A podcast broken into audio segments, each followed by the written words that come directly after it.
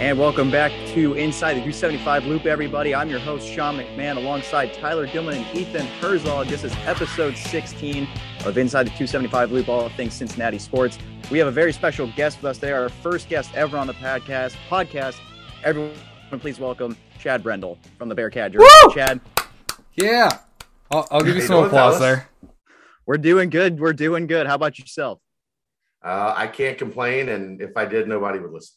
So that's Yeah. kind of how it goes here. I have a wife and a daughter. Nobody hears a word I say in this household. oh Oh, my. Lord. Right off the bat with some humor. So, Chad, uh, welcome in. As I mentioned, Chad is with the Bearcat Journal. So, Chad, we're going to kind of introduce you um, for the viewers that maybe don't know who you are. I just have some questions to kind of get you to get everyone caught up and get uh, filled in. Uh, so, my first question um, is more just a statement. Can kind of tell me where you started uh, with UC athletics and uh, I guess writing, and just where you started uh, in general. oh, you you started with the long one. I'll, I'll try to give the abridged version. Okay. So I, I started, I went to Marshall.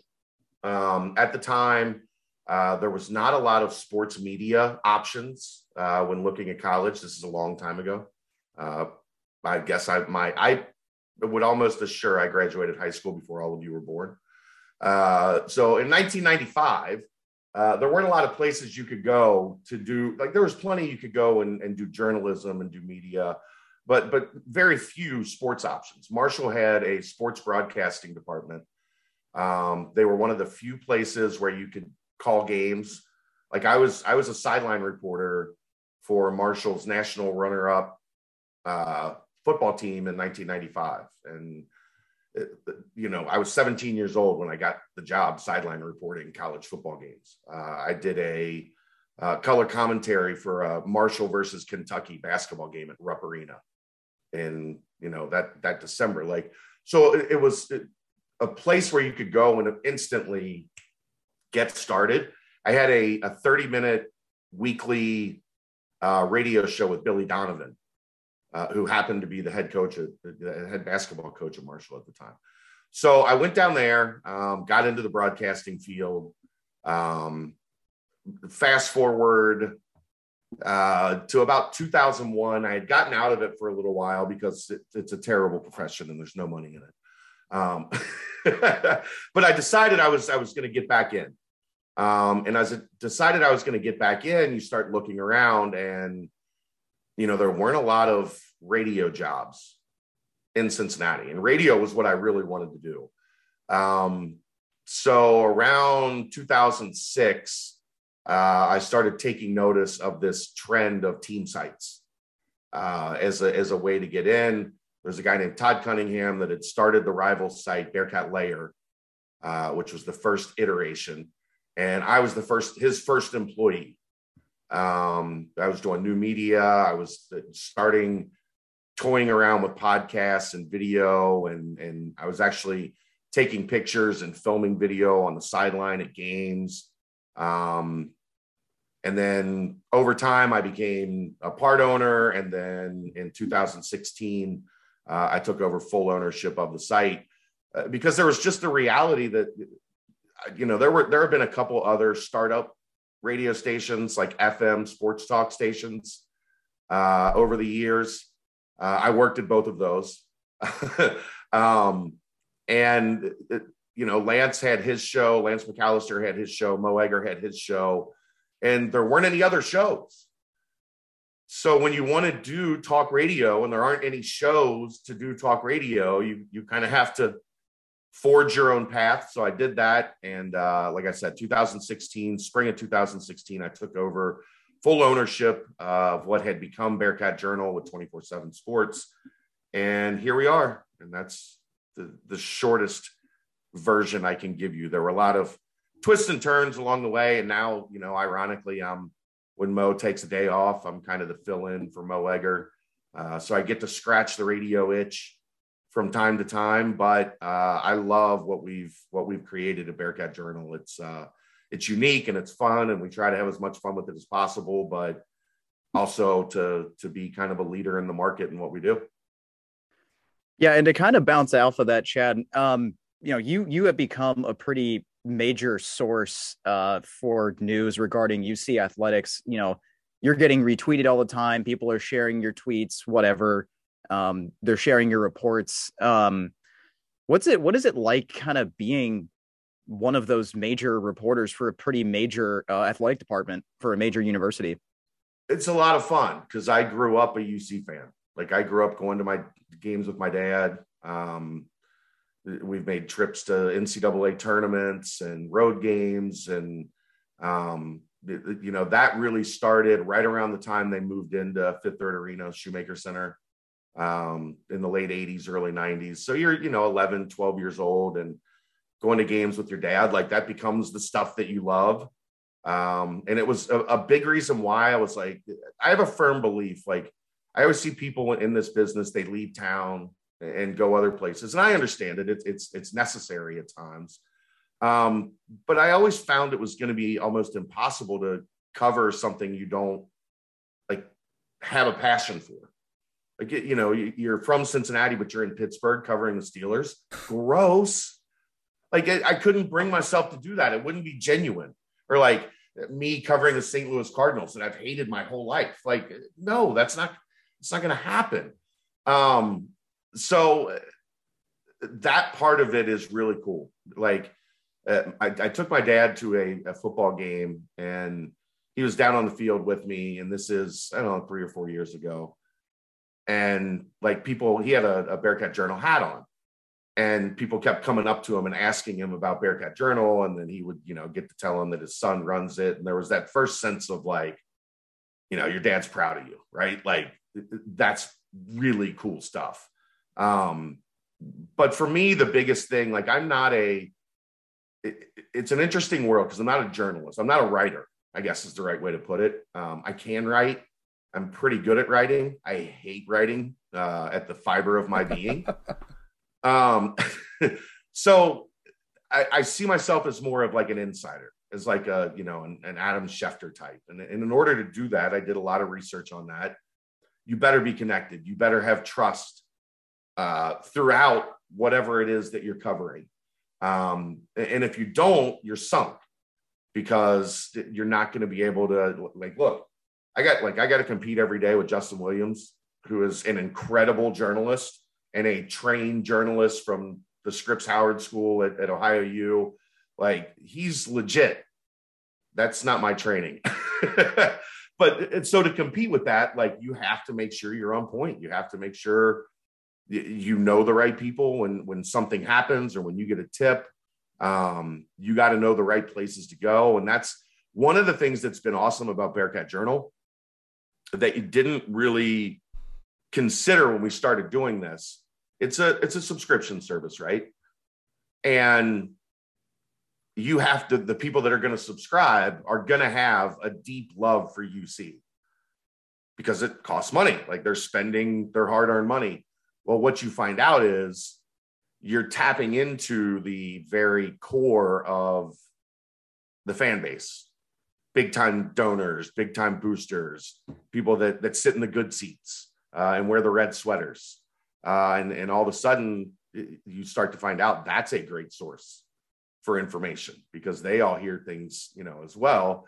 And I got it, the, the Greg Scruggs thing. I got a tip from from somebody on the site on Greg Scruggs uh, Tuesday, and started digging on that. And unfortunately, Pete Thamel beat me to it, which is what happens when you have the power of ESPN behind you. Um, but uh, it, it's stuff like that. Like it, it, it's just you have to utilize all of your resources uh, you have to make sure you're leaving no stone unturned. Uh, but it's really cool to kind of be in that position where, you know, now I'm one of the places where people go if they're looking, uh, you know, for accurate and credible UC information. It takes a long time to build that up, and it's uh, it's very nice to finally be there. So I know I said I was going to limit myself to three questions, but uh, the more you talk, you're good. I kind I'm like, you know, I I am a journalism major here at UC, so I've done interviews before, and I know what it's like to kind of come up with conversations on this or questions on the spot uh-huh. in a uh-huh. conversation. So uh, again, kind of bouncing off something you said, when you first joined Bearcat Journal, or you said it was called Bearcat Lair uh, when it first Yeah. started back in They they stole our name for the section uh, in the stadium, which okay. I wasn't thrilled about, but what can you do? Yeah. That's that's what happens when there's people that have more money, I guess. But, um, right? So, what was that first aha moment when you realized? I, I what you know, what was what was the first moment in your career with Bearcat Journal that was like that kind of you had to take a second and kind of appreciate like where you were, what you were doing. it happened a lot. Um, I, I think for me, the biggest, like the biggest thing that really catapulted my career was um, getting to the point where like it, the coaches, the people inside the university, like where you started to have that trust. Because when you're new, like, you know, you're dealing with like, you know, like a Bill Cook that um, covered the team for like 25 years for the, the Post and the Inquirer, and and especially back then, like you, you have to remember, 2006, uh, internet media was not a thing, and it it it was difficult to even get credentials or to even to get in, and when you got in, the print media kind of looked down upon you, you know, internet media. Who are these guys? Um, for me, I think the the the the moment of like realization that we were really starting to make waves was when uh, Mick started allowing me to like come to practices and started to like uh, you know be okay with we would do like a media session and then the media would leave and I would be allowed to stay and I probably watched a thousand practices uh, with with Mick's dad. Um, because Mick's dad was at every practice. And if Mick's dad Hep played baseball for UC, not a lot of people know that, uh, was a letterman for UC back in the uh, the the 60s, um, and is a Hall of Fame basketball coach in Cincinnati, and is also a Hall of Fame Major League Baseball scout. Uh, he was one of the the head scouts for the Atlanta Braves uh, during their run in the 90s, you know, where they won a World Series and uh, he was, you know, like uh, his his claim to fame was he was the lead scout on Chipper Jones. Um, so getting this is this is something I try to explain to people all the time.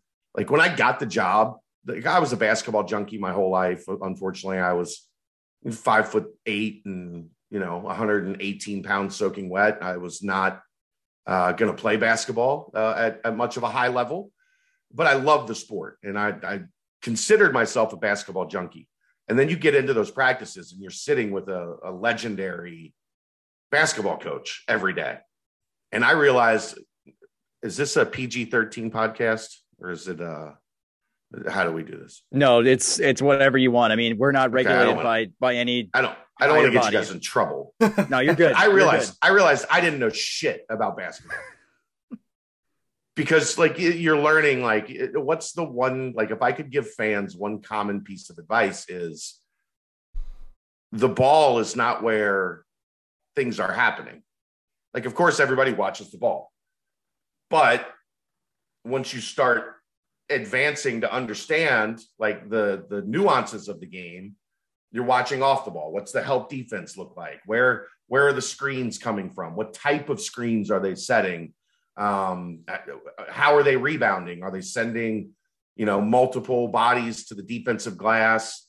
Uh, are they trying to run out and get fast break points? Like just the finer points of the game you start to watch and you're like I, I like i don't i was just seeing such a very simple form of the game so going through that process was really for me when it was like oh okay.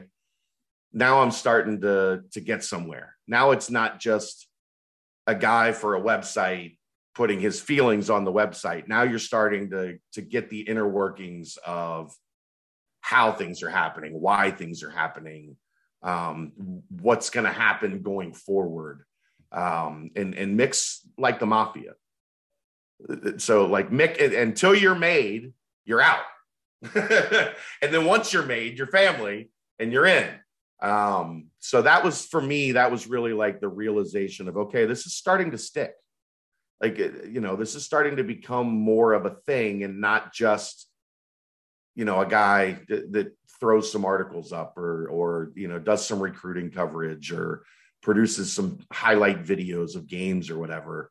Um, and from there, it just kind of year by year, the more you work and the more you, you know, keep attacking, the more it starts to stick. So you learned a lot of uh, of what you know now because you spent all that time behind the scenes with Mick and his dad, and you spent, like you said, you spent hundreds, if not thousands, of just practices, just watching and learning. And it was a pretty steep learning curve, I would imagine. Because I mean, I, I, you know, it's like you said, I'm at a pretty simple understanding of the game. You know, I just I kind of follow the ball, but I still have that right. journalist perspective of like, hey, watch the sidelines or you know whatever. You watch those things that people typically don't watch, but there's definitely parts of the game that even I'm, you know, I don't appreciate that I don't understand. And, you know, I'm, I'm 21 years old and, you know, this is all pretty new information to me. So, right. Um, you know, for, for young, I think that's the thing for young, uh, broadcasters or writers like myself.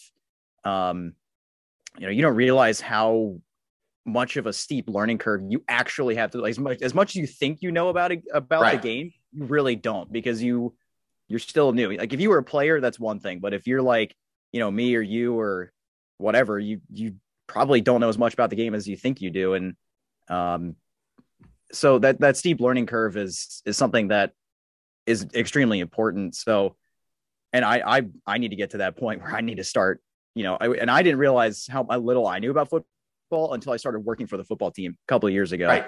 I worked under Adam Niemeyer for two years. Um, Doing video, yeah, yeah, doing video. So I did that for two years, and there was just so much about the game that you know I I can kind of take into my writing and my broadcasting experience. That's just become incredibly helpful. So it's it's a yeah, really it's a major tool.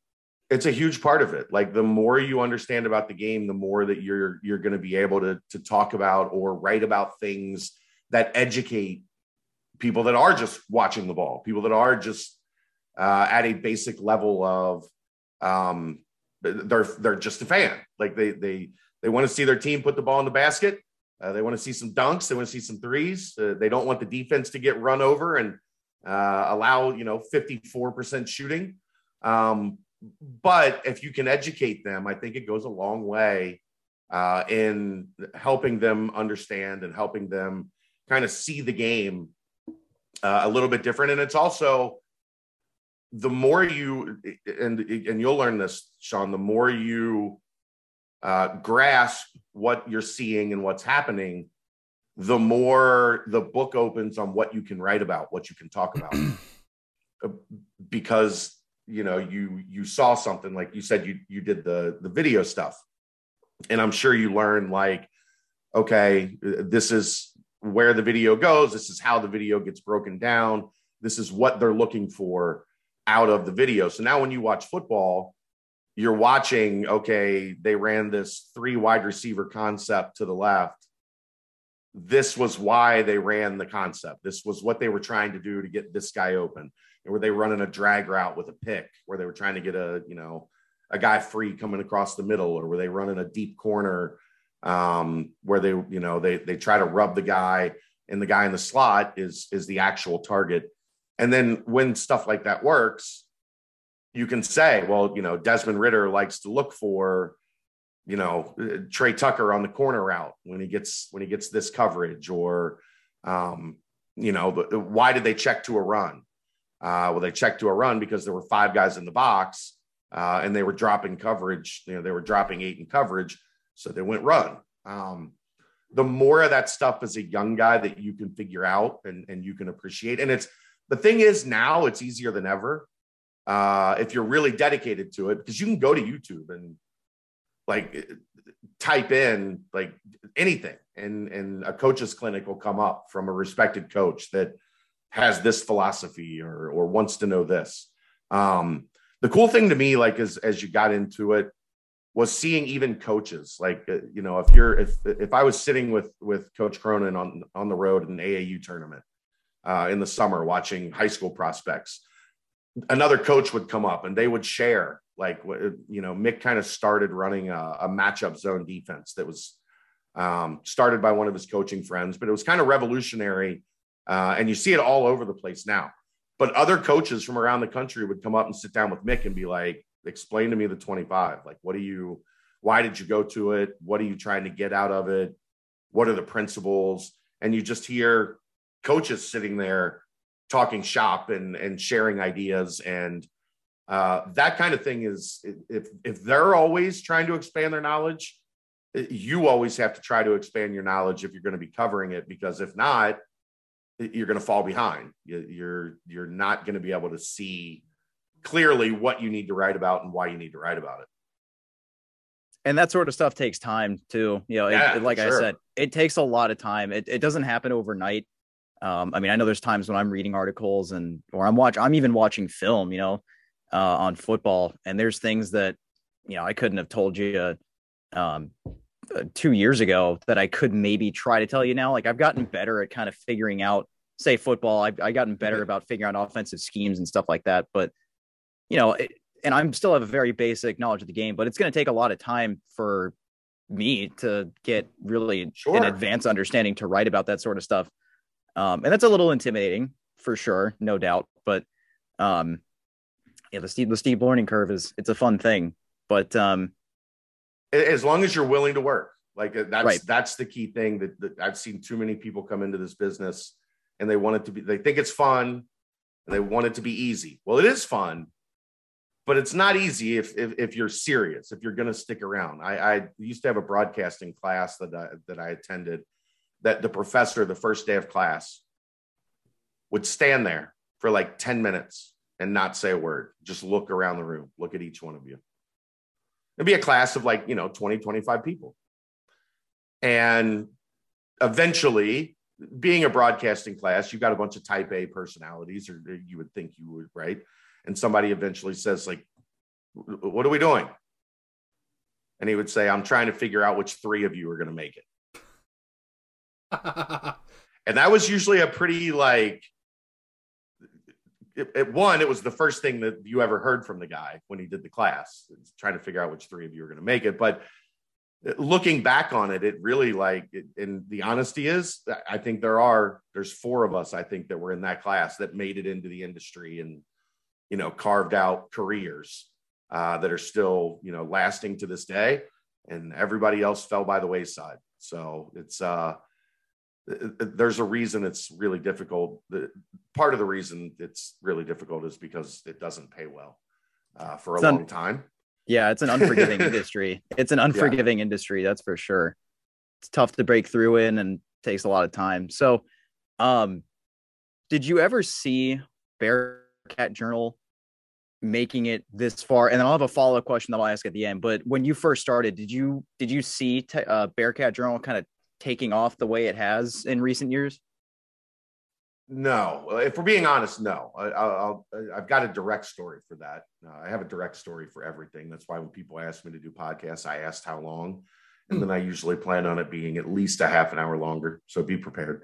Um, uh, when I, we, it took us from 2006 to 2016 to build up to 500 subscribers. Um, we started from zero you know when you when you start a business like this you start from scratch and you have to you know power your way through uh, the the first building of the base um, and we couldn't get over like we would be right at 475 480 you know and you'd have a something would happen you'd have a little surge of members and then you'd fall back and you'd have a surge and you'd fall back um, so when i took over in 2016 the belief was like just get us above that 500 member mark.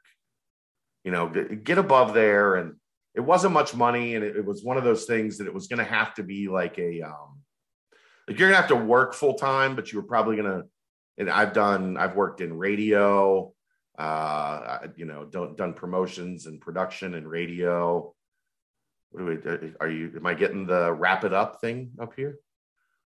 I only got my, 10 minutes left. Yeah, my th- hold on. D- keep going. I'm upgrading. Okay. I'm, st- I'm spending money. this is happening. this is happening. um if you need to, I can I can put do it on my end and send you guys the video. Um so it was it was really hard going through that that threshold that, you know, are we going to be able to ever do this where it's it's a full-time job i know there was a time um, with with Tim Adams and I, who was my partner for the longest time, we were splitting, and this is a, ter- a horror story for uh, all of you aspiring broadcasters listening.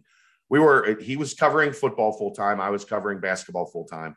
We were splitting roughly. Uh, we were each making a thousand dollars a month as a full time job. It's not great, and this wasn't long ago. It, like this was less than a decade ago. So I was in my 30s, mid 30s, and then you know I was doing uh, high school games on public access. Like I said, working jobs in uh, at Q102, doing promotions and production and radio and anything I could pick up on the side. Um, I was doing just to kind of supplement the income. Um, and then right around the time that Luke got hired, in, in that in that period of Tommy kind of things fell apart um, and Luke got hired, we saw like a 200, 250 member jump to get over that uh, 500 mark. And now all of a sudden we had increased in like two months, we had increased the business 50%. Um, so we had gone from 500 to 750. And I was like, then you start thinking like, man, if we could I don't know if we'll ever do it, but but if we could hit a thousand, this could become a real, like a real job. I could be a real boy. And um, then we hit a thousand, then we hit fifteen hundred, and now we're just under, we're at like 1780, 1790. So we're just under 1800 members. Uh, so no, I never saw like I, in my wildest dreams, I thought if we grew this to the biggest it could possibly be grown, we could maybe, maybe hit a thousand members. Uh, and we're, you know, six months a year away from doubling it. Uh, I think we gained over 600 members alone in 2021. So uh, surprisingly, the pandemic was good for content because everybody was home. Like everybody was on their computers or on their phones or just sitting around doing nothing. And sports was one of the few things that was happening. Um, so well, that and the, the other thing that's really good is that good for business coaching changes. Uh, when there's coaching change, we make a lot of money. Uh, and it's even gotten to the point now when just it, like when the Notre Dame job opened, the night the Notre Dame job opened, we gained 84 subscribers. Luke Fickell never talked to Notre Dame. Luke Fickell never was in conversation, but just because that job came open and everybody instantly knew, like, we need to go to the place that has the info, we gained 84 subscribers in like eight hours uh, after Brian Kelly took the LSU job. So, uh, coaching changes are great for business. Yeah, they stir up a lot of controversy. I remember when that that whole thing was going down. I had tons of people around me that were asking me questions. They were worried. They were like, "Oh my god, is he going to leave?" And then I think right. this was one thing I read about an article. I think it was written by someone in the LA Times. Um, it was about would Luke Fickell be like a good fit for USC? This was when you know, obviously Mike Bohn, the former AD here, is now yeah. the AD out there. People, one thing people didn't understand, and I'm kind of going off topic here, is is like Amy Fickell, right? How much of a role yeah. she plays in well, she's the boss. She's the boss, right? Yeah, they got six kids. They Make they no got mistake. a family to worry about. So I kept telling people like, you know, I'm not like an insider kind of guy, but I did work for the team for two years, so I have like a I'm not trying to be arrogant, but like I have a better idea. No, you got, you got basic knowledge of the situation. Yeah. Right. So that was, you know, it, it's kind of fun when those things, those rumors start to get stirred up because then like you know like they did with bearcat journal they'll start to ask you more questions and they'll start to rely on you more and it's kind of a it's kind of a fun it is good for the it is good for the business i never really thought about it like that yeah the funny thing is when things are going well subscriptions are pretty flat because things are going well like the, the to, in order to drive subscriptions you need news and not just like your everyday run of the mill news like you need big news uh, to to really push people to the site. So, uh, and yeah, uh, Luke Luke is the boss of the football program, and Amy is the boss of Luke. Make no mistake, she's great. I love her. Like she, she's such a fun personality, and you talk about somebody that's got her shit together to be able to do that every day and and deal with two sets of twins that are in sports and a daughter that's in sports and a son that's in sports and a husband that's literally never home because you know he's got a job that requires all of his time and attention. Um, she is a rock star and uh, love her to death. She's great. She's great people. Yeah he wanted to buy us plane tickets on the way home back from the military bowl like the equipment staff and all of us and unfortunately we never saw the those plane tickets but um you know it is what it is it was a pretty short drive back to cincinnati but um with that i'm gonna go ahead and throw it over to tyler tyler's gonna have some questions for you chad and then uh, we'll send it to Ethan after that. So Tyler, you're up. All right. Uh, first, I do want to say thank you for coming on this podcast. It's you know great to see uh, such like a, I want to say like important person like the UC athletics department here to you know help us, not only us but people that are maybe are listening in looking for something, and how to maybe start out. Um, Sean, I know Sean gave a couple like you know general questions. Uh, mine are really specific to like UC athletics as a whole. Uh, so the first thing I want to set or ask is like your thoughts on the basketball season. I mean, I know it's it wasn't what we expected, you know, but you know, I just want to know your thoughts on it. I mean, it's what I predicted somewhere between 17 and 19 wins. Um, so it kind of was what I expected. It, it's a team that uh, we knew coming in was going to be limited offensively. Um, they just don't have a lot of uh, guys that are natural scorers. Um, and what has kind of played out, and I, I wasn't sure about this because I didn't like, I had watched, like, I was familiar with Abdul Ado um, through his time at Mississippi State. I scouted him when he was a prospect. Um, but figuring out, like, once you figured out he's really not a guy you can, you know, throw the ball into in the post um, and, and, and get four, five, six baskets a game. Like, they don't really have that. And if you don't have that, you have to rely so much on jump shooting um, because it, it, softens the defense up so much. If you've got a guy um, that just can, a Yancey Gates, uh, a Gary Clark, um, a, a, Kyle Washington, even with the with the funky hook shot, um, it, it changes what you can do offensively. It changes your ceiling offensively. Um, so when that started to become even more clear, uh, it was clear that this was a team that that when they shot it well from three, uh, they were going to be it, it, tough to beat. Uh, but on those nights where they struggled from three, it was going to be a, a challenge. Um, I, I, said this on on my podcast this week. Uh, I, I, think honestly, the worst thing that happened to this team, uh, and this is just kind of a, a, a basketball observation more than anything else. Remember the three games David DeJulius scored 25, 24, and 23 points? Opponents looked at that and said, okay, there's the head of the snake. You know, if he scores, if in those games he scores 18, uh, 15, and 16, uh, the the way that they're playing Cincinnati probably doesn't change. But he had those three games where he scored 20 plus, and then they played Memphis. And Memphis ran a defense where they did everything humanly possible to get the ball out of his hands. They high hedged ball screens. They jumped him uh, with double teams when he got the ball on the wing. Um, and and basketball is such a copycat sport. What did everybody say? Oh, well, they they took DeJulius out, and the team really struggled offensively uh, to get things moving. And so everybody has kind of copycatted that now.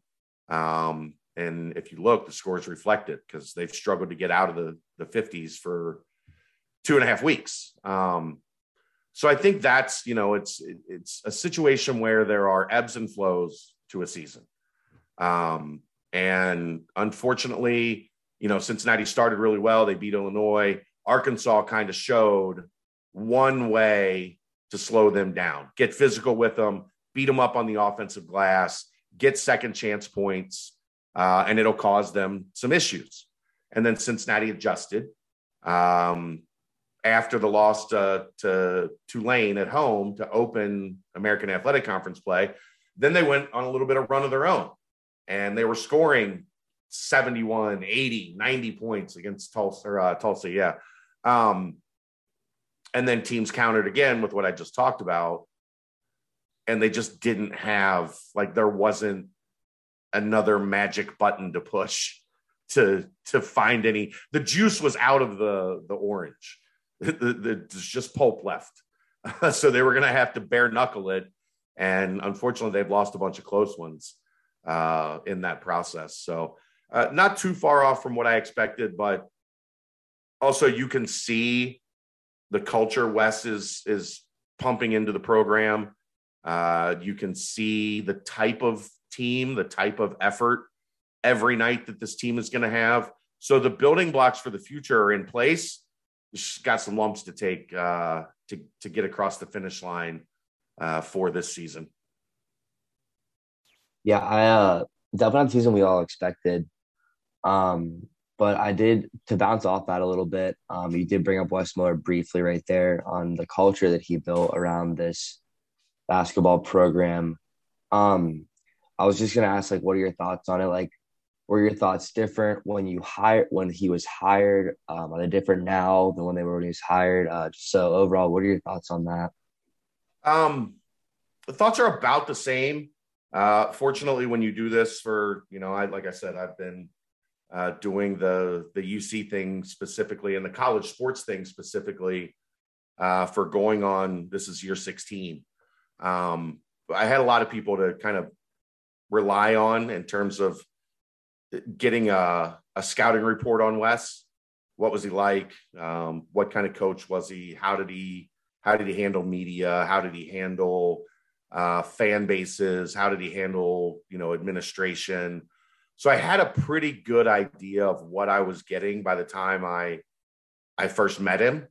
Um, but you never know. Like that's the I talk about how coaching changes are are great for business they're also a nightmare uh, because you're going to deal with a new staff. You're going to deal not only with a new head coach, uh, but you're going to deal with with all new assistants, all new support staff, um, top to bottom. You're going to have to change uh, the entirety of your process on how you cover the team and figure out what what the points of contact are, what what angles you're going to have to cover now. Uh, fortunately, Wes has been phenomenal. Um, he's very much a people person. Uh, he's very much got that outgoing, charismatic personality that you see in press conferences and uh, when when people get to meet him in person. That's how he is pretty much every day. Um, I mean, you go back to we did our subathon a couple weeks ago on our YouTube channel, and I reached out and he's like, "Well, uh, I'm going to see Daniel Skillings that day, so I'm not going to be in town. I'm going to be on the road, but get with Coach Morgan." and we'll figure out when we're going to land in Philadelphia. And I'll make sure that we carve out uh, some time to get get you taken care of. He went to a coffee shop in Philadelphia after the plane landed, gave me 30 minutes of his time, um, and like that kind of stuff. That same day, Luke Fickell called in from Mexico uh, while he was on vacation with his family and entire staff. Um, that kind of stuff doesn't happen at most places. Uh, so we're, we're very lucky here to have the two guys that we have, but it's also a testament to just like you, got to build the relationships. You got to you got to keep those things strong, uh, and if you do, uh, everything will take care of itself. Uh, but that's that's who Wes is. Like if he can help you out, he will help you out. Um, so it, has been a a great experience so far. Uh, a lot of times, like uh, it felt like, you know, it, it usually takes a year or two to really like get in tight and have a you know a good understanding of what the roles are, who's handling what. Um, with Wes at like four or five months in, I was like, holy cow, we're at like we're at year two already. Uh, so that part's been been awesome. Yeah, you know, definitely, it, it's pretty evident um, if you watch UC basketball. You know, maybe the performance isn't at, at an all time high, uh, but you see Wes Miller as a guy who I think can really change the culture in a very positive way. Um, a guy that I think every UC fan should be excited to have, um, especially when it comes to both sports, like you said, Wes Miller and Luke Fickell, Uh, which brings me to my next point slash question. Um, you know, Luke Fickell literally changed his program around uh, to make them. I would say, a powerhouse in college football in a sense. Um, how how do you feel about the extension that UC gave uh, Luke Fickell, and also, um, you know, Luke Fickell and this football program lost very notable players in the uh, to the draft slash graduation. You know, with Ridder, Sauce, Coby Bryant, Darrian Beavers, all those kind of players. So, do you think Luke Fickell has what it takes uh, for next season to come in and still be successful after losing all these uh, pretty amazing players? Um, the, the one thing about the extension that still is amazing to me is that that John Cunningham brought in the extension in week seven, and Luke Fickell was like, "I'm going to put this in my briefcase, and we'll talk, uh, you know, in in two months." A million and a half dollar raise, right? A million and a half dollars a year raise, and he was like, uh, "I'm busy right now." So uh, I'm going to get back to you on that. um, maybe I'll give it to my wife and you guys can talk, but I'm not, that's not, I'm busy. Like I got stuff to do. But, and, and the reality is it's true because that's who he is. Like he is so laser focused on, on accomplishing what he wants to accomplish that he's not going to let anything get in the way. Like, uh, do I think he would would have loved to hear from Notre Dame? Yes. That is one of, you know, especially for him, probably one of the top two jobs in the country. Uh, does that mean he would have taken it? No, but I, am sure he would have loved to hear what they had to say, what what the pitch was, what you know their vision was, and if it aligned with his. Um, but they reached out. He said, "I'm busy. If you want to talk when I'm not busy, I'll be here. But until this team is done accomplishing what we're trying to accomplish, um, it's a no from me." Which that's just that's not how this works. That's not how this process works. That's not how college sports works. So he's a one of one, you know, a true one percenter in that regard. Uh, and I think that bleeds over into the second part of your question. There's no way he's not going to be successful. Even though, you know, you you take all these guys, and, and here's the amazing thing, Tyler, if you look, none of these guys were highly rated. None of them, not a single one that that you look at uh, that are that are participating in the combine. Uh, Darrian Beavers had to go to UConn out of high school. I wouldn't wish that on anybody. Bryan Cook, Bryan Cook went to Howard and came back. Uh, Desmond Ridder, his only offer was Eastern Kentucky, besides Cincinnati. Coby Bryant was was there when Luke Fickell got the job because he didn't want to play in the MAC. Like he wanted to play at a high level of college football. Um, and, and it goes on down the line. Alec Pierce was was right there in Chicago for Northwestern and Illinois and Wisconsin and and you know all of those teams. They all passed because he played for a team that, that ran the ball, uh, and he never really overly got to showcase his skills. He took all of those guys and turned it into a college football playoff team. If you look at the roster now, they're going to have three classes that were their three highest rated recruiting classes in program history freshman sophomore junior class or you know first year second year third year in the program. And that goes to show there's more talent significantly more talent in the pipeline now than when he took over. I'm certainly not uh, of the belief that he will win less with more. Uh, I, I, you watch the way he operates, you watch the way he runs the program. He's going to get the most out of these kids because they really do love playing for him. They really do love uh, what he brings to the table and and what that he practices, what he preaches. Like there's no there's no BS. He's not telling you one thing and then doing another behind your back. What you see is what you get from Luke. Um, so I'm really excited to get this process started Saturday with the start of spring football because I'm really excited to see what's next. Like I asked him today, and I think this is the perfect way to describe it. And, and I'm glad he he got my reference and didn't take a shot at me because he usually does. Um, it, this is not like so. The first five years were, you know, each year was a chapter. This year's not chapter six. This year's chapter one of book two. And I think that excites him that now he gets to kind of reset. Like, you know, he get now he gets to work on the sequel. He he wrote the first story through those first five years. Now let's see what the story looks like through the next five years. Um, and and he has said this before. As long as he feels like there's a challenge, as long as he feels like he's he's being pushed by this job, then he has no desire to go anywhere because he wants to continue uh, until this thing is maxed out. And that to me is really exciting in terms of where the where everything goes next. Yeah, you know, I think Luke Fickell is a, a great coach. Um, I think everyone knows that. And just uh, like Wes Miller, the culture he has around it, you know, everyone wants to be at the right. football games. They want to see him. They want to see all these players make these great plays. Um, I think it's really great to see. Um, last question, not really it's, um, about UC athletics, but it's more of like a general question uh, for anybody listening, and maybe for us three.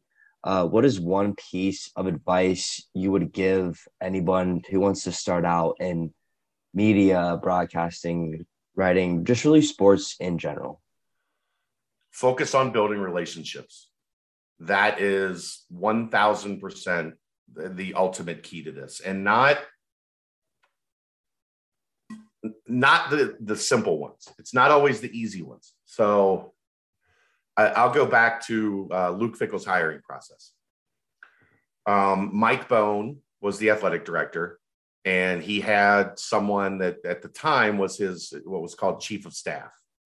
Um, and this name has become very popular now. He's become one of the most powerful. You know, I think Forbes just named him to their 40 under 40 list uh, in college athletics, Brandon Sosna, who's a, a, a local Sycamore guy. Um, his family has been in and around UC athletics his whole life. Um, and he was instrumental in the process. Like he was the only person from UC with Mike Bohn at Luke Fickell's house for the interview, right? And everybody in town is scrambling around trying to get information. And I've known Brandon, fortunately, since he was a ball boy for Mick when he was like 11 years old, was when I met him. Uh, and always cultivated that relationship because, you know, I had known him since he was a kid. And now all of a sudden, that relationship becomes critical because he's a higher up in the athletic department. Um, he was still very difficult to get information out of, but I was the one that had a source that wasn't like the others, right? Everybody else was getting their stuff from the same people who weren't either weren't saying anything or weren't dialed into how the process was happening. So at at worst, what I was getting was you know rumors would start. They're, looking at this guy, they're looking at that guy, uh, and I was able to confirm through those secondary sources whether that was true or not. So then you start process of elimination. People start coming to you because so and so said that uh, I, can't even remember who at the time that, that some of the names were, but um, th- this person is a candidate. Was that true? No. Okay, so then I can go and, and put on Twitter or put on Bearcat Journal. That guy's not in the running. Like that's that's not where the focus is. Um, he got me good. You want to hear a great story? So I get a tip that Mike Bohn and Brandon Sosna are on their way to Columbus to have dinner with the Fickell family. So I text Brandon. I'm like, dinner with the Fickells tonight? And he texts back, no. And usually he would just not respond. Like if I was on to something, he would not respond, meaning can't comment, not going to comment. Like you're not getting anything out of me. Um, and he said no. So I'm like, huh. This is a really good source that that knows a lot of things. And I'm perplexed by this. So Luke Fickell gets hired. And I'm like, dude, I had the interview. You knew I had the interview. Why did you say no? Why did you lie to me? He said, and he's like, well, you said that we were going to dinner at the Fickell house. We did not have dinner. So you phrased the question wrong.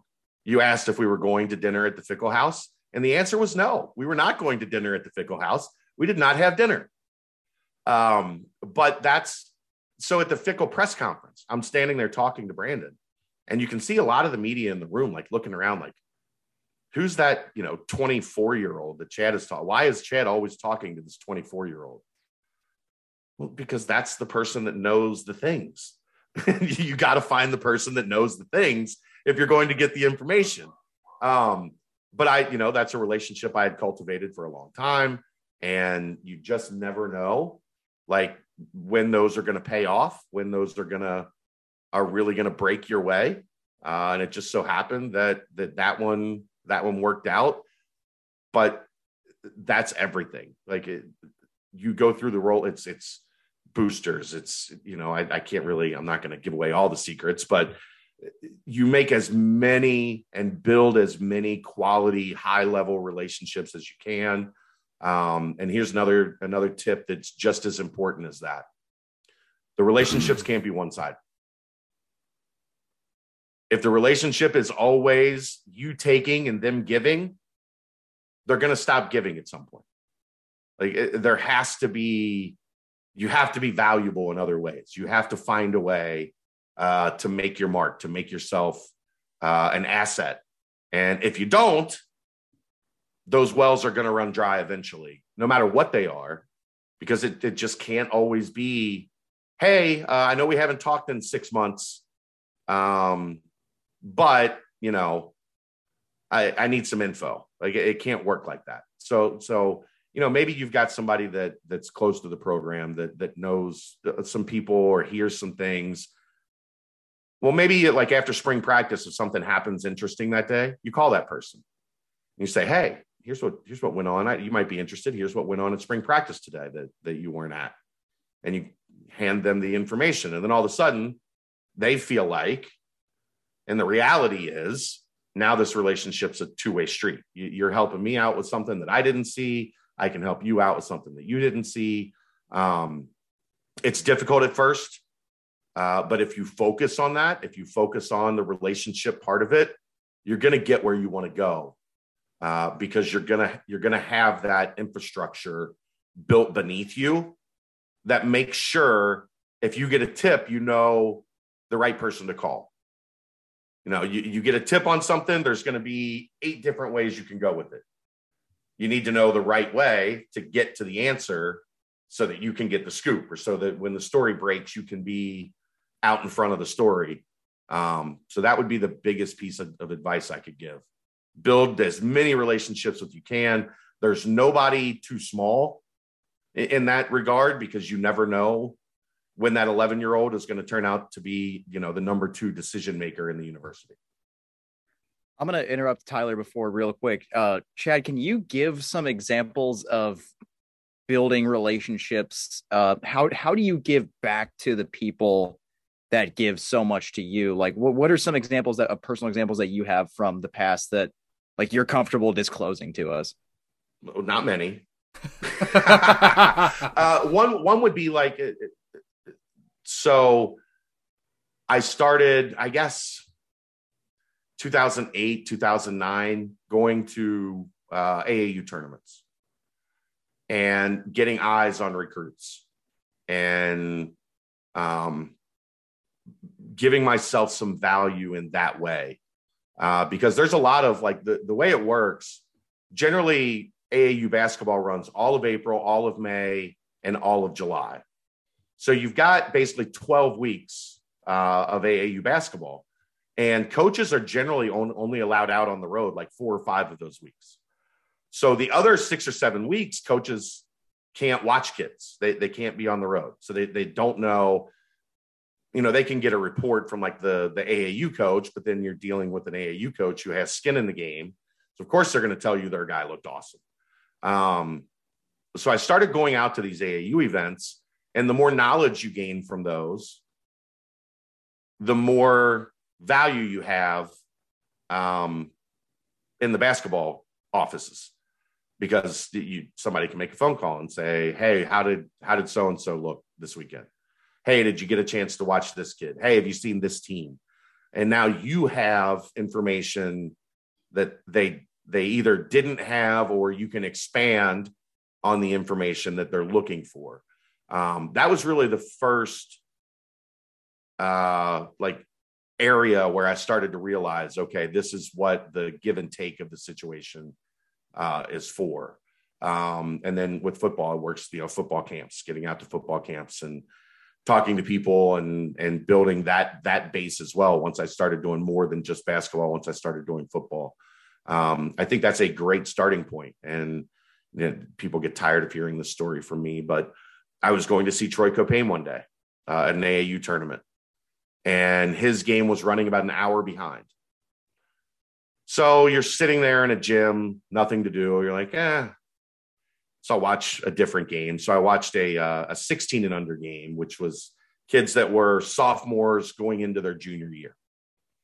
And the first thing I see, this kid goes up, gets a rebound, he takes two dribbles and throws a 75 foot bounce pass for a layup. Kid was six seven, good looking frame. Go into the the book that they give you from the tournament. There was a really tiny AAU team from North Carolina. Go go to the roster, eleven. Gary Clark, huh? I'm gonna sit and watch this Gary Clark here for the next hour as I wait to see Troy Caupain's game. So I went over afterwards and I talked to Gary Clark and I'm like, you know, what schools do you have interest in? And basically at that point in time, there were a couple of the smaller North Carolina schools, including UNC Greensboro, head coached by Wes Miller. Um, and I, I'm like, okay, let me get all the information. I, I go make a phone call to one of my sources in the athletic department that I knew handled uh, recruiting in that region and said, Have you heard anything about this Gary Clark kid? And the, the guy said, I, I, know the name, but I, I, don't have any, I haven't gone out, haven't had a chance to catch him yet. And I'm like, Well, I think you need to go watch him because this kid's really good, really, really good. And uh, that's how UC started recruiting Gary Clark. And if you're talking about give and take, uh, you put Gary Clark on the table, and long term, you, your value uh, increases significantly. so that's that that's i mean that's kind of the best thing i can give is whatever you're doing find where the hole is. And the hole was those seven weeks of aau events that coaches couldn't get out to. They're craving somebody they trust to be at those events somebody that has a trained eye that knows what the, the type of player that they're looking for that knows you know what cincinnati basketball is all about. Um, and if you can provide that then you fill that hole and all of a sudden you know your your value has increased and your level of information your level of trust right? Because that's what this is all about when you're building relationships is building trust. And now they they have a greater level of trust because you have proved proven proved proven whatever um either or i think both work uh, you have you have shown that, that there's value in in them uh, being in the information exchange business with you. Hopefully that's what you're looking for. No, that was I mean that was perfect example. I you know I I didn't even know that kind of thing was existed. I I you know like I didn't know you could go to those AAU tournaments and you could help coaches out like that or recruiters or I didn't know that relationship really existed in the world. So that might be one of the cooler stories that I've heard because everyone and their brother knows who Gary Clark is if you're a UC fan um, or if you don't live under a rock. But that's that is now, certainly one that, of the that coach would have found it. Right. I just I just got lucky that I found him first, but that's the other part of the work, right? Because if I was lazy, I would have just gone and sat in my car and waited for that hour to pass or you know, I would have went outside and got on my phone and made a couple caught up on a couple phone calls, but instead use the hour productively, go watch a game, see if you might see something. And you never know when you do. And I just, I, I still, it was called the North Carolina Red Storm was the name of the AAU team. They had those old, like, remember when you played like YMCA, like huh. the, the, the pennies, like the, they had those kind of like mesh uniforms. You could tell they were, they were operating on a shoestring budget. Uh, but they had a kid that, that turned out to be pretty good. Turned out to be pretty good. Yeah, no kidding. Uh, before we go to Ethan, Tyler, you got anything else for him? No, I was just gonna say, uh, Ethan, it's your go. All right, Ethan, you're up, man. Yeah, it's my turn. I feel like this is gonna be trouble. Oh, probably not. I don't know. you, you could it just depends. It's up for interpretation here. Um, so you had touched on it a little bit with Sean, but I was wondering your dream job, like overall. I know you said radio was what you were into, but was that it? Like, would you want to be radio talent, or is there something else down that you? Um, initially, I wanted to like radio to get into the play-by-play world. Uh, then you start listening to guys like Dan Hoard, and you're like, I am not that, that talented. I'm not that good. Um, having my own like initially like having your own, you know, morning show or afternoon drive show uh, would kind of you know have been like the the top of the mountain where you're you're settled and and you're that guy uh, that everybody goes to in their car, either on their way to work or on their way home from work, uh, to get their sports information, opinion. You know, that kind of would have been uh, at that point the mountaintop for sure. It's funny you say that. It's essentially exactly what I want to do with my life is do play by play on the radio at some point. Um, the next question would be your favorite story that you've covered out of UC. If you ha- if you have one, I'm sure there's probably like all sorts of them. Ooh, but favorite. So uh there's so many to to go through that it's it's hard to kind of narrow it down to one. Um I was uh here's one that always comes up. I was uh two inches away from Keenan Ellis from Channel 9 as Tommy Tuberville walked off the field with a fan in the stands screaming, You're stealing money, Tommy. Quit stealing from this university. And Ethan and I are, uh, and uh, Keenan and I are, are standing there like, is this really happening? So last second, Keenan throws his uh, camera up on his shoulder, hits record, and one second after he hits record, go to hell, get a job. So I was, I would like, and that was like, that was the end. Tommy Tuberville was getting another year because of the way his contract was done and the money. Like he was going to get another year until that moment. So I and they had just like normally I wouldn't have been there. They had changed. Um, we used to do the post game press conferences in the there's a building right there next to the the cafeteria, the the student center, and all that. That there's like a four story building right there. We would do press conferences on the third floor of that building. And that was the first game they changed it to we were doing the press conferences down on the in the the on-field locker room right there underneath the Bearcat Lair section.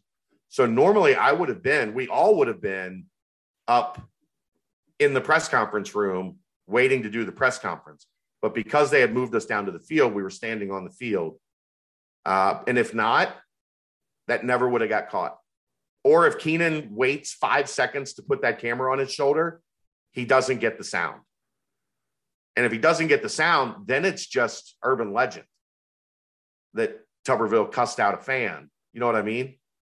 But because he we because the the, the culmination of events happened as they very specifically did, the, the chain reaction of everything that happened, we just happened to be standing right there at that point in time when he walked off and yelled, go to hell and get a job. And Keenan got it on video. I, I don't even think Keenan did the post game press conference.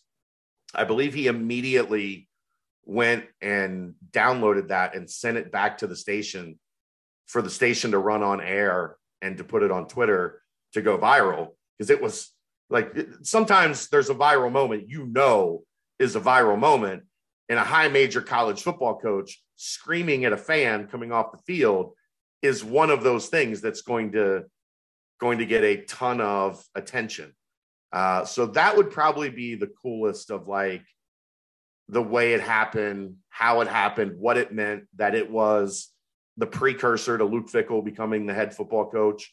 And if that doesn't happen, you know, they keep Tommy for a year. Maybe Luke decides to take a, a different job. And where are we at in the trajectory of UC athletics? if Tommy Tuberville doesn't tell that fan to go to hell and get a job. That's got to be one of the most right place, right time stories Yeah. I've ever heard. That is Well, and, insane. and on, we were just talking. Yeah. And, and it, a- as the fan keeps screaming at Tommy and Tommy's walking towards us, Keenan just for whatever reason was like, I think I need to hit record on this. that, that's some and- great intuition there.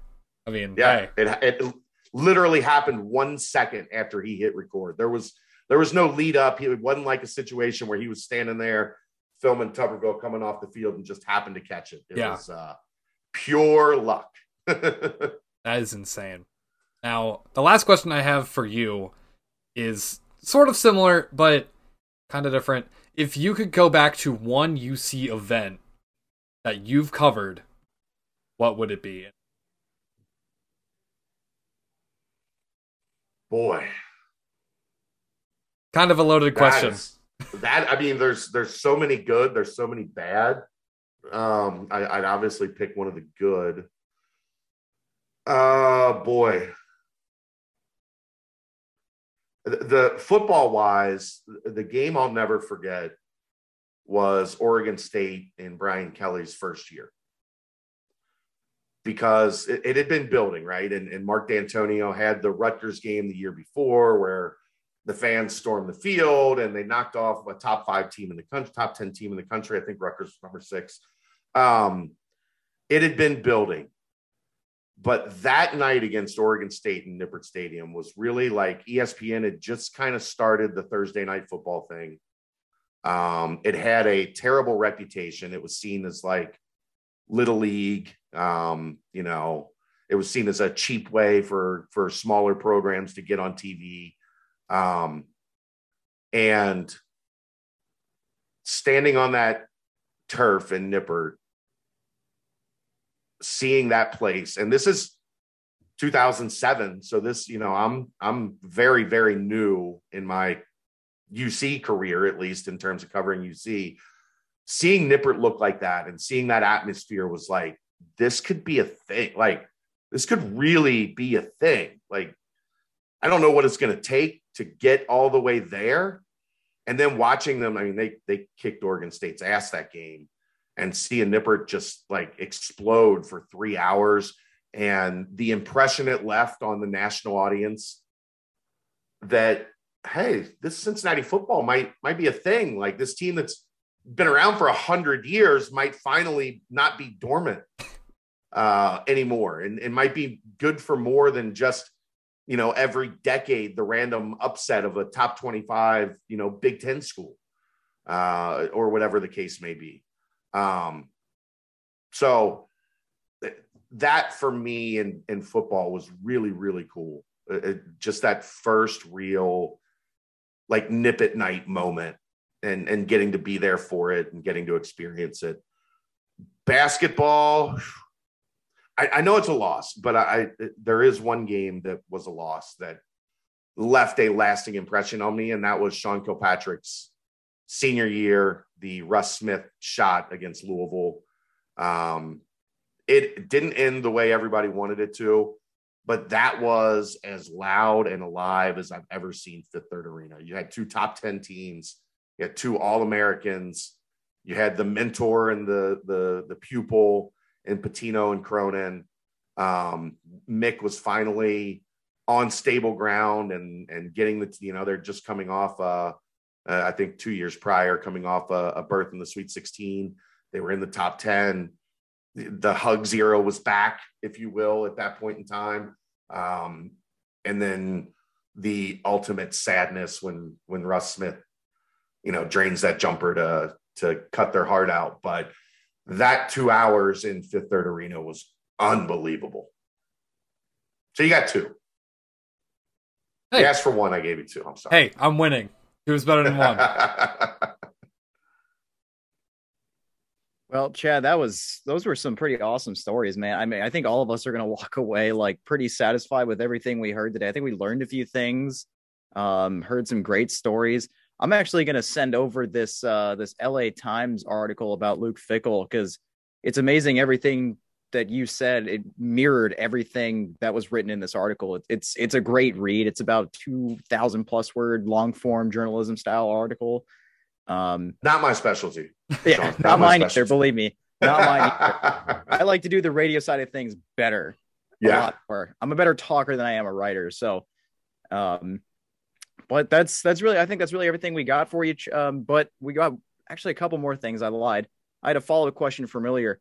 Um, where do you envision Bearcat Journal going in the future? I, I'm not going anywhere. So just going to continue to build. I, I've had, I, I got offered uh, when Mick got the LA or the UCLA job. Uh, I got offered to go out there and and take over the publishing of the UCLA 24 site and uh, pot- potentially eventually take over ownership of that site. Um, and then when USC, when Mike Bohn went out there, I had some overtures to to go out there. I, I've had plenty of opportunity. Uh, Mike Bohn tried to hire me like 30 times uh, to come work in in media at UC.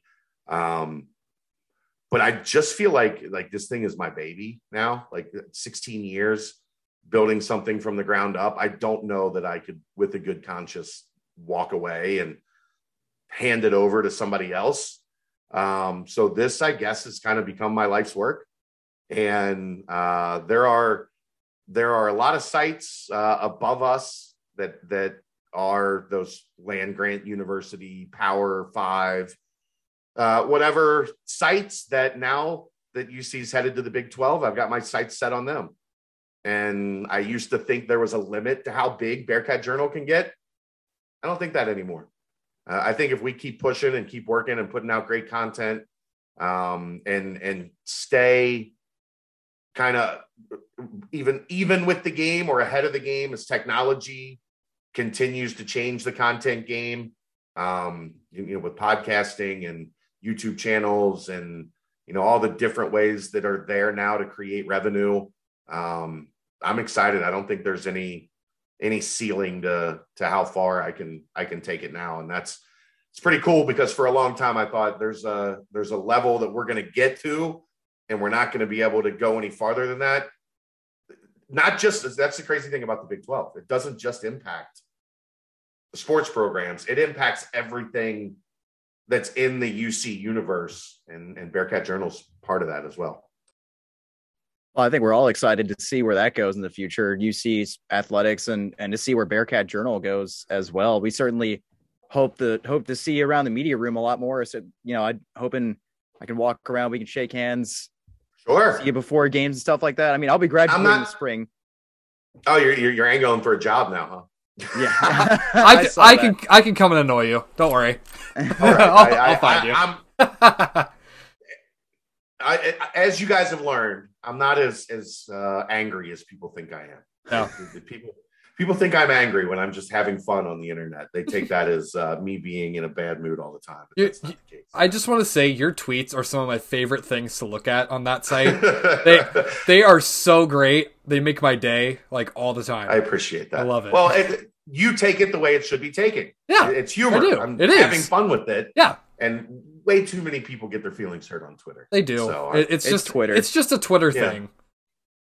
I know. I, I probably shouldn't be as much of a uh, sarcastic uh, voice as I am, but I can't help myself. And I would disagree with that. I think people just need to stop getting butthurt so easily. It's true. They have. I would agree with that. they do it to themselves. They I do. only- I don't Uh-huh. start things. I just respond to things. Uh-huh. And if you are looking for the smoke by saying some stupid shit in my mentions, you're gonna get it. Oh, I'm not Justin. People say dumb stuff in Justin's mentions all the time. Justin's nice. Like Uh-huh. Justin doesn't fire back. I said, like, I'm of the firm belief that we don't tell people that say stupid stuff that what they said is stupid. We don't do that enough anymore. people just get to say stupid stuff and think that it's smart. yeah, We should stop. Like somebody has to say, look, that was not smart. Don't say that anymore. And we could have a whole other episode on Yeah. Twitter and people saying dumb stuff on there. I mean, Oof. Man. Oh, I'll, we could have a I'll, whole I'll give you access to my mentions. You awesome. Uh, Let's do it. Uh, oh, I love Yeah, it. man. I the love ones the ones that I'm sarcastic about are like one tenth of the things that show up Oh in my gosh. mentions. It's it's bad. It's not good. It's Twitter after all. Yeah, it's it, gets, Twitter. it gets bad. I'm Um, mad tweeted Chad. That's my new favorite thing. UC loses and, and hashtag I'm mad tweeted Chad becomes a thing. We need that to be is on a that your t-shirt. is that your is that your handle on Twitter, or do you think would you think about making that your handle on Twitter? No, because I, it's not all the time. It's just when things go wrong. Like I have anything I, like like I can do something about it. Like I'm, I'm Right. gonna uh, text Wes from the the media section and be like, uh, Johnny, bunch of numbers. Johnny eight seven four six two three five uh, doesn't think you should have made that substitution, and Wes is gonna be like, he's right. He's right. David, get back in. Sorry, that's my bad. That's my bad. Like, uh, what do, what do you think? What are you trying to accomplish by getting mad at me? I don't work in that department. I, I'm I'm making that a shirt. It's gonna it's gonna happen. I'll, I'll What? I'm mad. Tweeted. yeah, I'm gonna make that a shirt. Okay. I'll, I'll get I'll, I'll get you one. What's your shirt size? uh, extra large. Actually, Got I, it. I can. We're we're doing a new Bearcat Journal line with five one three shirts. That might not be a bad idea Oh. to See, oh, to, There you to, go, to get yeah. an I'm mad hashtag I'm mad tweeted Chad. yeah, I like that. I support I support it. Chad, do you ever listen to uh, the Bill Burr's podcast? Um, some I listen more to Bill Burt Okay, because I'm Bill, a huge Burt Kreischer guy. right, Bill Burr. It's it's funny you say that. Bill Burr on his podcast all the time. Whenever he talks sports, he's like, as a longtime comedian, like you know, he's very sarcastic. You know, he's a super Yeah. sarcastic guy. He loves to make We're, that. we joke. are I we know are what's best for the- yeah. Yeah. he's he's like I know what's best as a, as a longtime fan who's never played a single down of football. I know it's best for that. So that's that's what that reminded me of yeah, right there. It's, it's exactly the same thing. It's exactly the same thing. Now I'm a big Bill Burr fan. He is uh he is hilarious. Fantastic. Uh, but I'm also a big Burt Kreischer fan. So I, I do a lot of Bill Burt and then Two Bears One Cave. Oh Familiar- yeah, familiar- I, I I love their podcast. They're great. Yeah, those two are awesome. Tom Segura is Your mom, another your mom's really house? sarcastic. Yeah, that's your mom's house. is- is Yeah. Tom Bill. I've been watching a lot of Tom Segura recently. Um, so one last final thing. Bearcats got a game tonight, uh, nine o'clock against SMU. We want to hear your thoughts, your predictions on tonight's game. It's the last regular season game of the year for Cincinnati before they head off to Fort Worth uh, in the American Athletic Conference Championship. So, what are your predictions and your thoughts for tonight? I know I'm probably going to be wrong here, Hmm. but for some reason, I have a pretty decent feeling about tonight.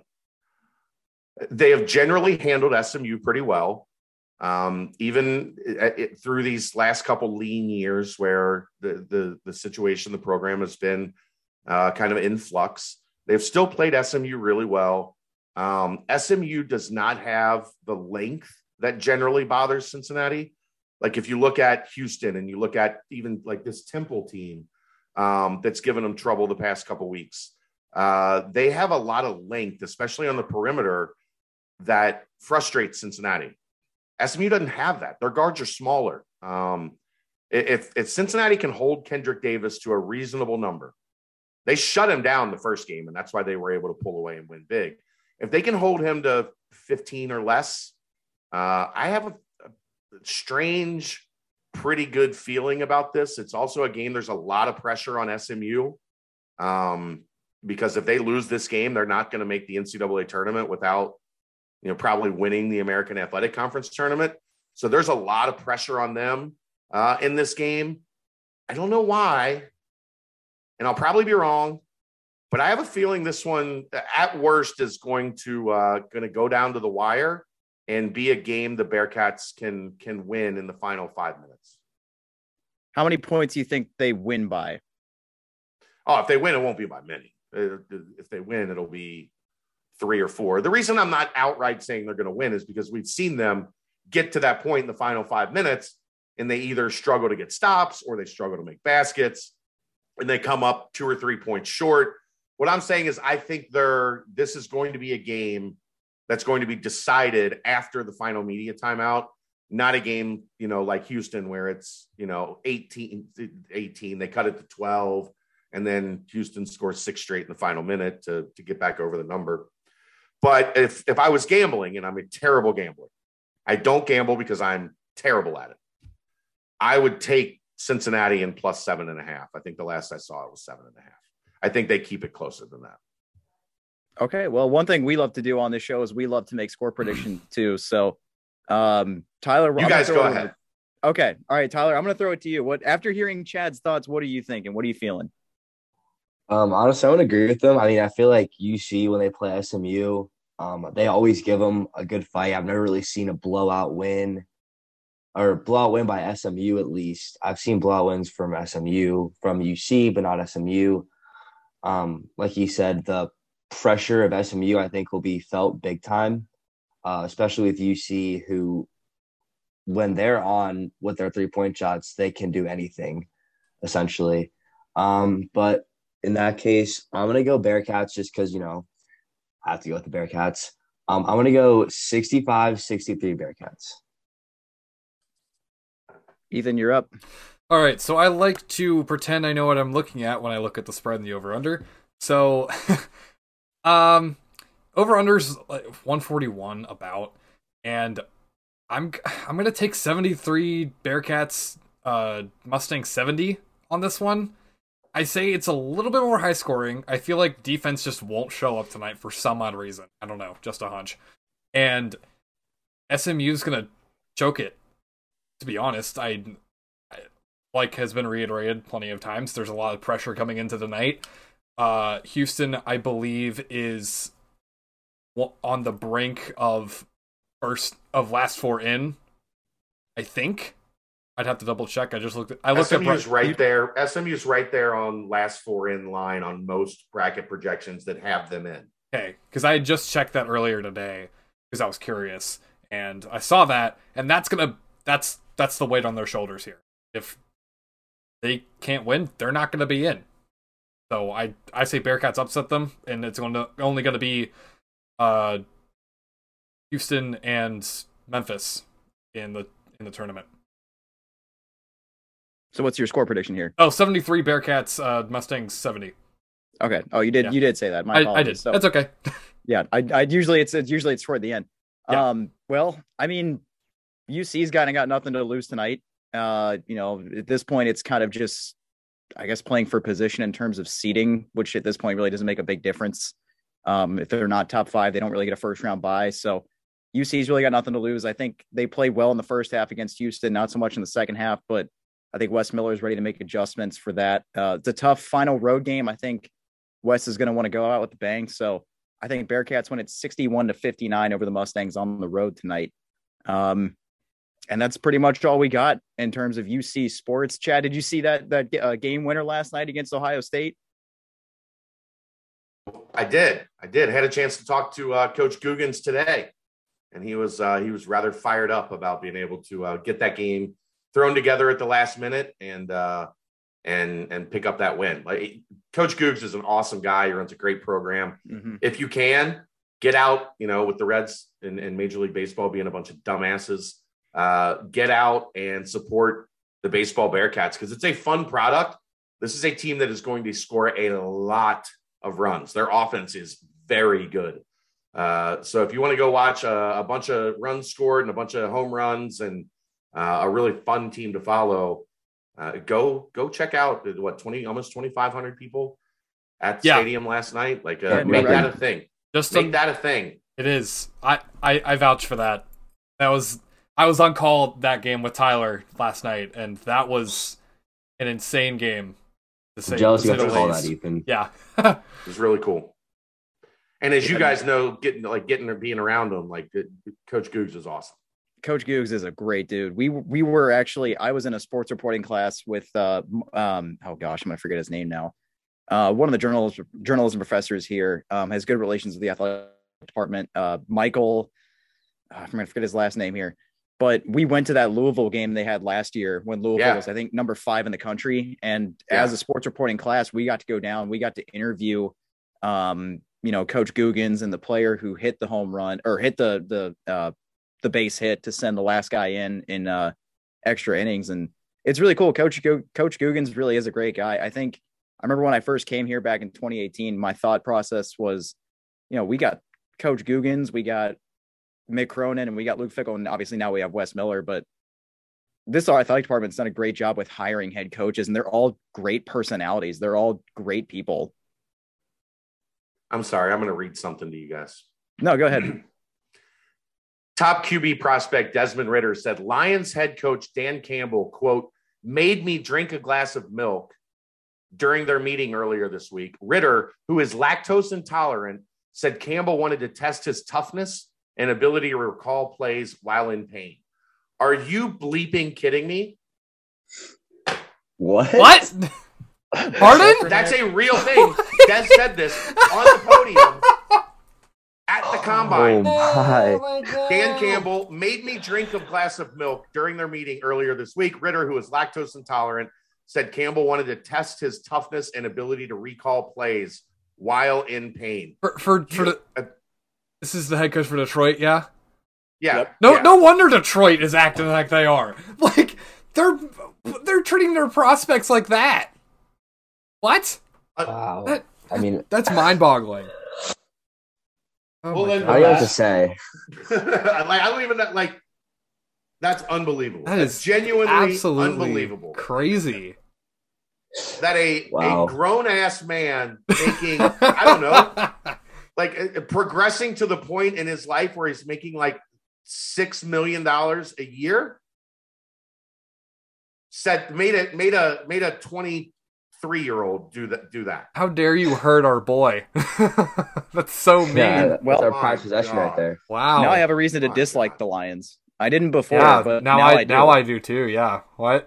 That's Agreed. crazy. Oh man. Unbelievable. That's class A reporting right there. That's there is. I hope he doesn't make a kid eat a peanut who's got a peanut allergy or something. Oh, Yeah. that would. That, that's a, that's a lawsuit and a half. Yeah. Kid guy's got a peanut allergy, and Dan Campbell's like, here's a payday, bitch. Let's see what you got. Eat it. Call plays. Yeah. Throw, You, it. throw, you, it. want to, you want to play in the NFL? Here. yeah. throw throw a fifty bomb while you after you ate a payday. There you go. Do it. Oh. Here's a here's a Snickers. Let's see what you got, kid. You're not you when you're hungry. Oh. There you go. Thir- three minutes later, the kid's like, Can't breathe. "Help me! Help me!" Oh, man. man.